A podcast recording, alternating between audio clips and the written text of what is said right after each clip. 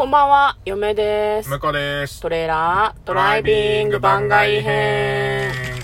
はい、始まりました。トレーラードライビング番外編。この番組は映画の予告編を見た嫁と婿の夫婦が内容を妄想していろいろお話していく番組となっております。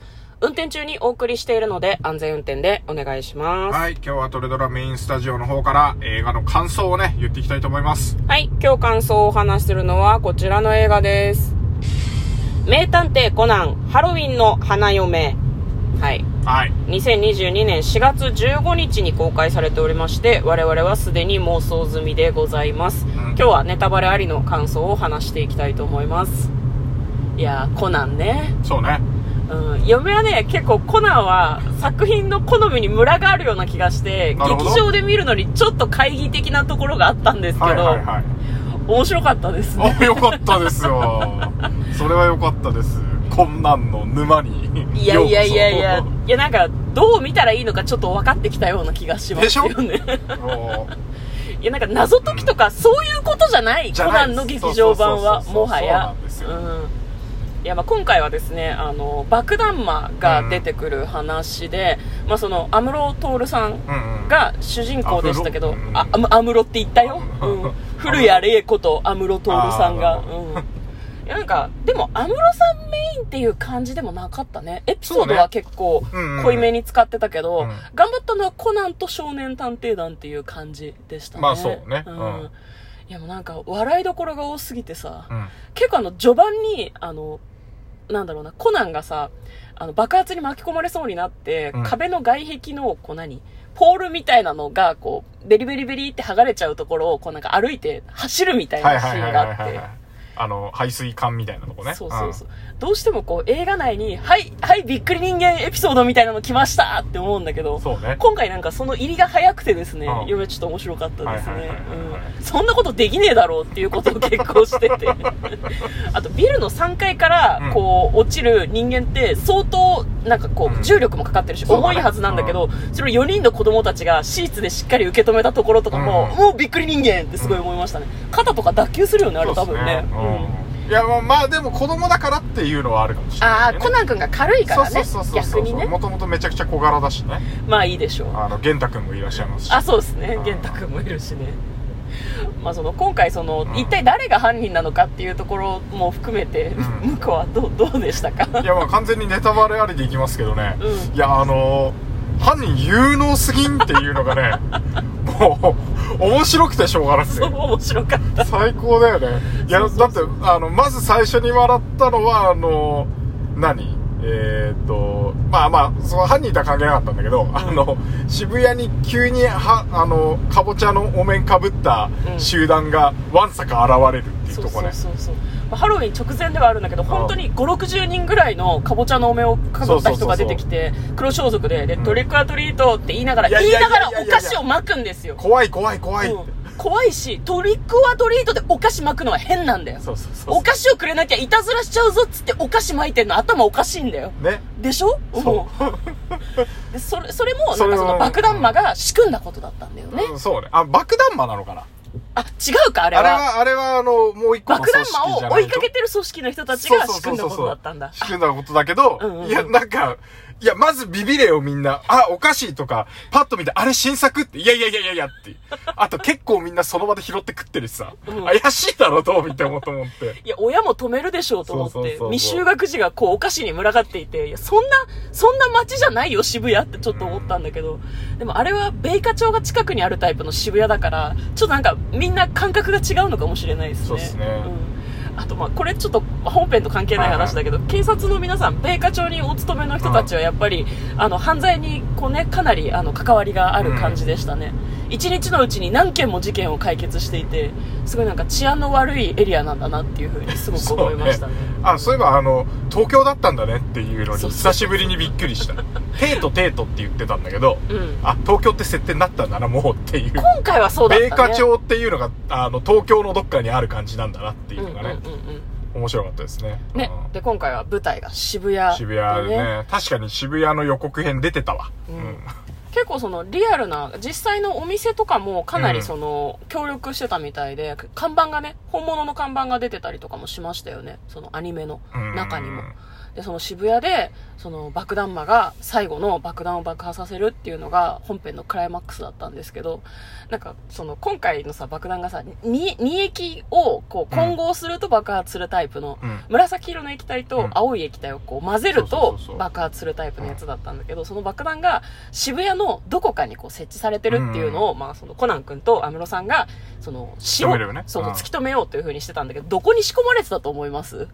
いや、思いますね、こう、見てる方たち。見てる方基本そういう見てる方たちだと思うから。どこに仕込まれてたかっていうと、あの、なんだ、ハロウィンのね。ハロウィンのね、ああの、のジャックオーランタンの中に仕込んで、こうなんか、あの、風船としてね。あのそうそうそう照明？風船照明。照明入りの風船みたいなうん感じで、ランタンみたいなので、まあ、渋谷の2階ぐらいのね、うん高さに全部敷き詰められてるっていうね。そうそう、東側の通りと西側の通りみたいな感じで、その、それぞれ、あのー設置されてて、別々の色の液体がね。で、それを、バーンって爆発させると、爆発っていうか、照明が割れると、その液体が坂を下って、ちょうどその渋谷駅のところで混ざり合って、大爆発するっていう仕掛けになってて、もうなんか、何があれかって、その、爆弾魔が、それを仕込んだことがすごいよね。いや、本当ですよ。誰が渋谷のハロウィンのイベント仕切ってるかっていうとこから、まず僕ら知らないわけじゃない。知らない知らない。海外の爆弾魔がですよ、うんそれを突き止めて、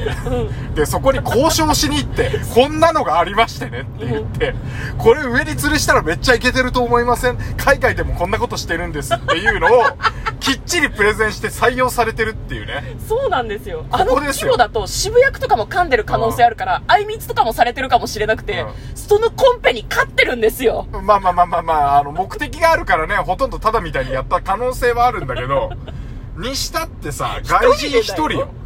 あの、いないのよ、周りに。組織犯罪じゃないから。そう、一人で単独犯っていうことだったから、誰か人を使ってるんだとしても、一人でやったのはマジですごいよねしかもあれなんですよ。私たちは結婚式を挙げたことがあるからあるのでうん、わかるんですけど、犯人は結婚式を挙げようとしつつ、プラス爆弾もやろうとしてて、もう、すごい、有能すぎる。有能すぎるよ、本当にお。いや、もったいない。犯罪を犯すなんてもったいないもったいない。もっと他のやり方で成功して輝ける場所があるはずなんだよ、もっと。なんかこう、イベントのプロモーターとかやればいいのにね。わかんないけど。もうあそこまで有能すぎるから、ちょっと爆発するとこまで見たかったもんね見。たかったですあね。いや、なんか全然コナンを応援すべきなのはわかるんだけど、なんか本会を遂げさせてあげたかったなってちょっと思ってしいや、まいましたよね。本当に。いや、もうだから、あの、コナンの、うんあの、この、今回のうん。トリックっていうか、うんもう設定丸パクリで、実写版で、うん。あの、普通に爆発するパターンでやってもらいたい。誰も見に行かねえわ。いや、なんかもう、もはやアニメのあの名シーンを実写でやってみたいっていうのはやっぱり欲求として出てきてしまっているような気がするんだよね。なるほどね。うん。やっぱアニメとか漫画だととんでもシーンが描けるわけじゃないですか。まあ確かにねやっ。ぱそれをなんか実写で再現してみたいっていう欲はやっぱあって。だからやっぱそれはあれだよね。うん。それは実写化やるよね、みんなって思う。アニメを実写化したい人の気持ちがちょっと分かってしまったんですね。うんあれをやるんだっていううん。のはなんか、あの、楽しいと思う、やっぱり。ああ、そうね。うん実写化したらどうしたらいいだろうどうしたら実現できるだろうって考えるのが面白いよね。うんどのくらい実現できるかは別として。ただそのプーリャもさ、うんなんかその緻密な犯行計画と努力の人だと思うんだけど、うんなんかブチ切れちゃった後は、やっぱりちょっとこう、爪が甘いとこ急にねろがあるというか。急にね、あと、まあ警察もそうだけどさ、うんいやいやいやいやいやいや、あの、式場の2階に銃置いてあったらさすがに見つけろよ、警察とかで。そそこ多分ね、一番あの攻撃しやすいところだから、警官一人ぐらい配備しないと変だよっていうところに、銃とかが全部用意してあって。用意してあるしね。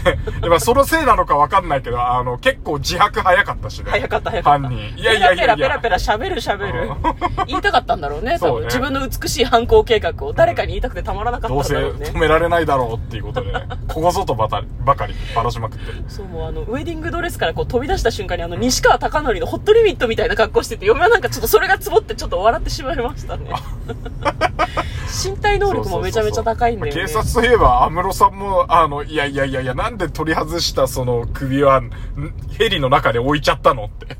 そうなんだよ、ね。もっと安全な場所に置いとけよって。うん。だからその2剤が混ざり合うと、別にそのタイマー式でもあるんだけど、うん速攻爆発しちゃうような爆弾を持ち歩き、可燃性だよもちろん。なんかあったら爆発しちゃうかもしれないのに、乗ってきたヘリに置いてるって変なんだよね、どう考えても、ね。犯人を罠にはめるにしてもさ、うん。あの、今回、まあ、映画見てもらったらわかると思うんですけど、危なかったからね。危なかっあた。ヘリコプターれが渋谷の。スクランブル交差点に落ちるところだったんだよ。めちゃめちゃ民間人に迷惑かかるとこだったからさ。いや、言うたら、コナンの作戦もやばいんだよ、あれ。やばいやばい。ああ、止めるしかなかったと思うんだけど、駅がちょっとでも混ざり合ったら引火して、うあの、渋谷が火の海って言ってたけど、違うんですよ。渋谷区が消し飛ぶレベルの過料だったと思うのね。そうね。いや、もうちちょっょっと、とキノコ雲みたいになってたね、なってた爆発の想定シーンが。いやもうそういう意味でなんかこう、いろいろ突っ込みどころが多くて、後半その笑いをこらえるのが必死だったですね。なんかね。いや、本当そういう意味でも面白かったですね。面白かったですね。うんなんだろうね。やっぱ、あの、すげえ、なんか、面白い B 級映画見てる感じなんだよね、コナンね。そうそうそう。ちゃんと笑って大丈夫だし、ん最後きっとみんな助かるんだろうなっていう気持ちで見まあ、その安心て感とともにね。よかったですうんね。うん。途中ちょっとハラハラドキドキも一応あるしね。一応、一応あったわね。まあでも今回はあれだね、やっぱりあの、松田刑事とか、うん安室刑事のあの、同期の人たちうん。がすでに何人か亡くなってるっていうので、そうね。で、そこにあの、何、今までそんなに僕も記憶がないぐらいの人が出てたんだけど、うんうんそれがあの、幼い頃の新一と蘭と絡んでるっていう回想シーンがあって、そこはなんか急にうるっときたもんね、僕。おー、そうなんだ。あの、あの伏線の張り方と回収の仕方は、あ、これは僕設定だけでうるっとくるんだなと思って。あ なるほどね。よかったっすね、僕はねそう、そう、なんか同期の絆みたいな感じ。絆とか、なんかそれがコナンたちに受け継がれてたみたいなところが、うんちょっと、あ、いいな。ああ、なるほどね。夢はそんな余韻に浸るあれもなくて、エンドロールのあの、ジャカランタン被った人たちに爆笑しそうになってました いや、あれは笑ったけどね。カラオケの背景のやつじゃん。まあ見に行ってすごく面白かったです。嫁とトレーラー、ドライビング番外編もあったね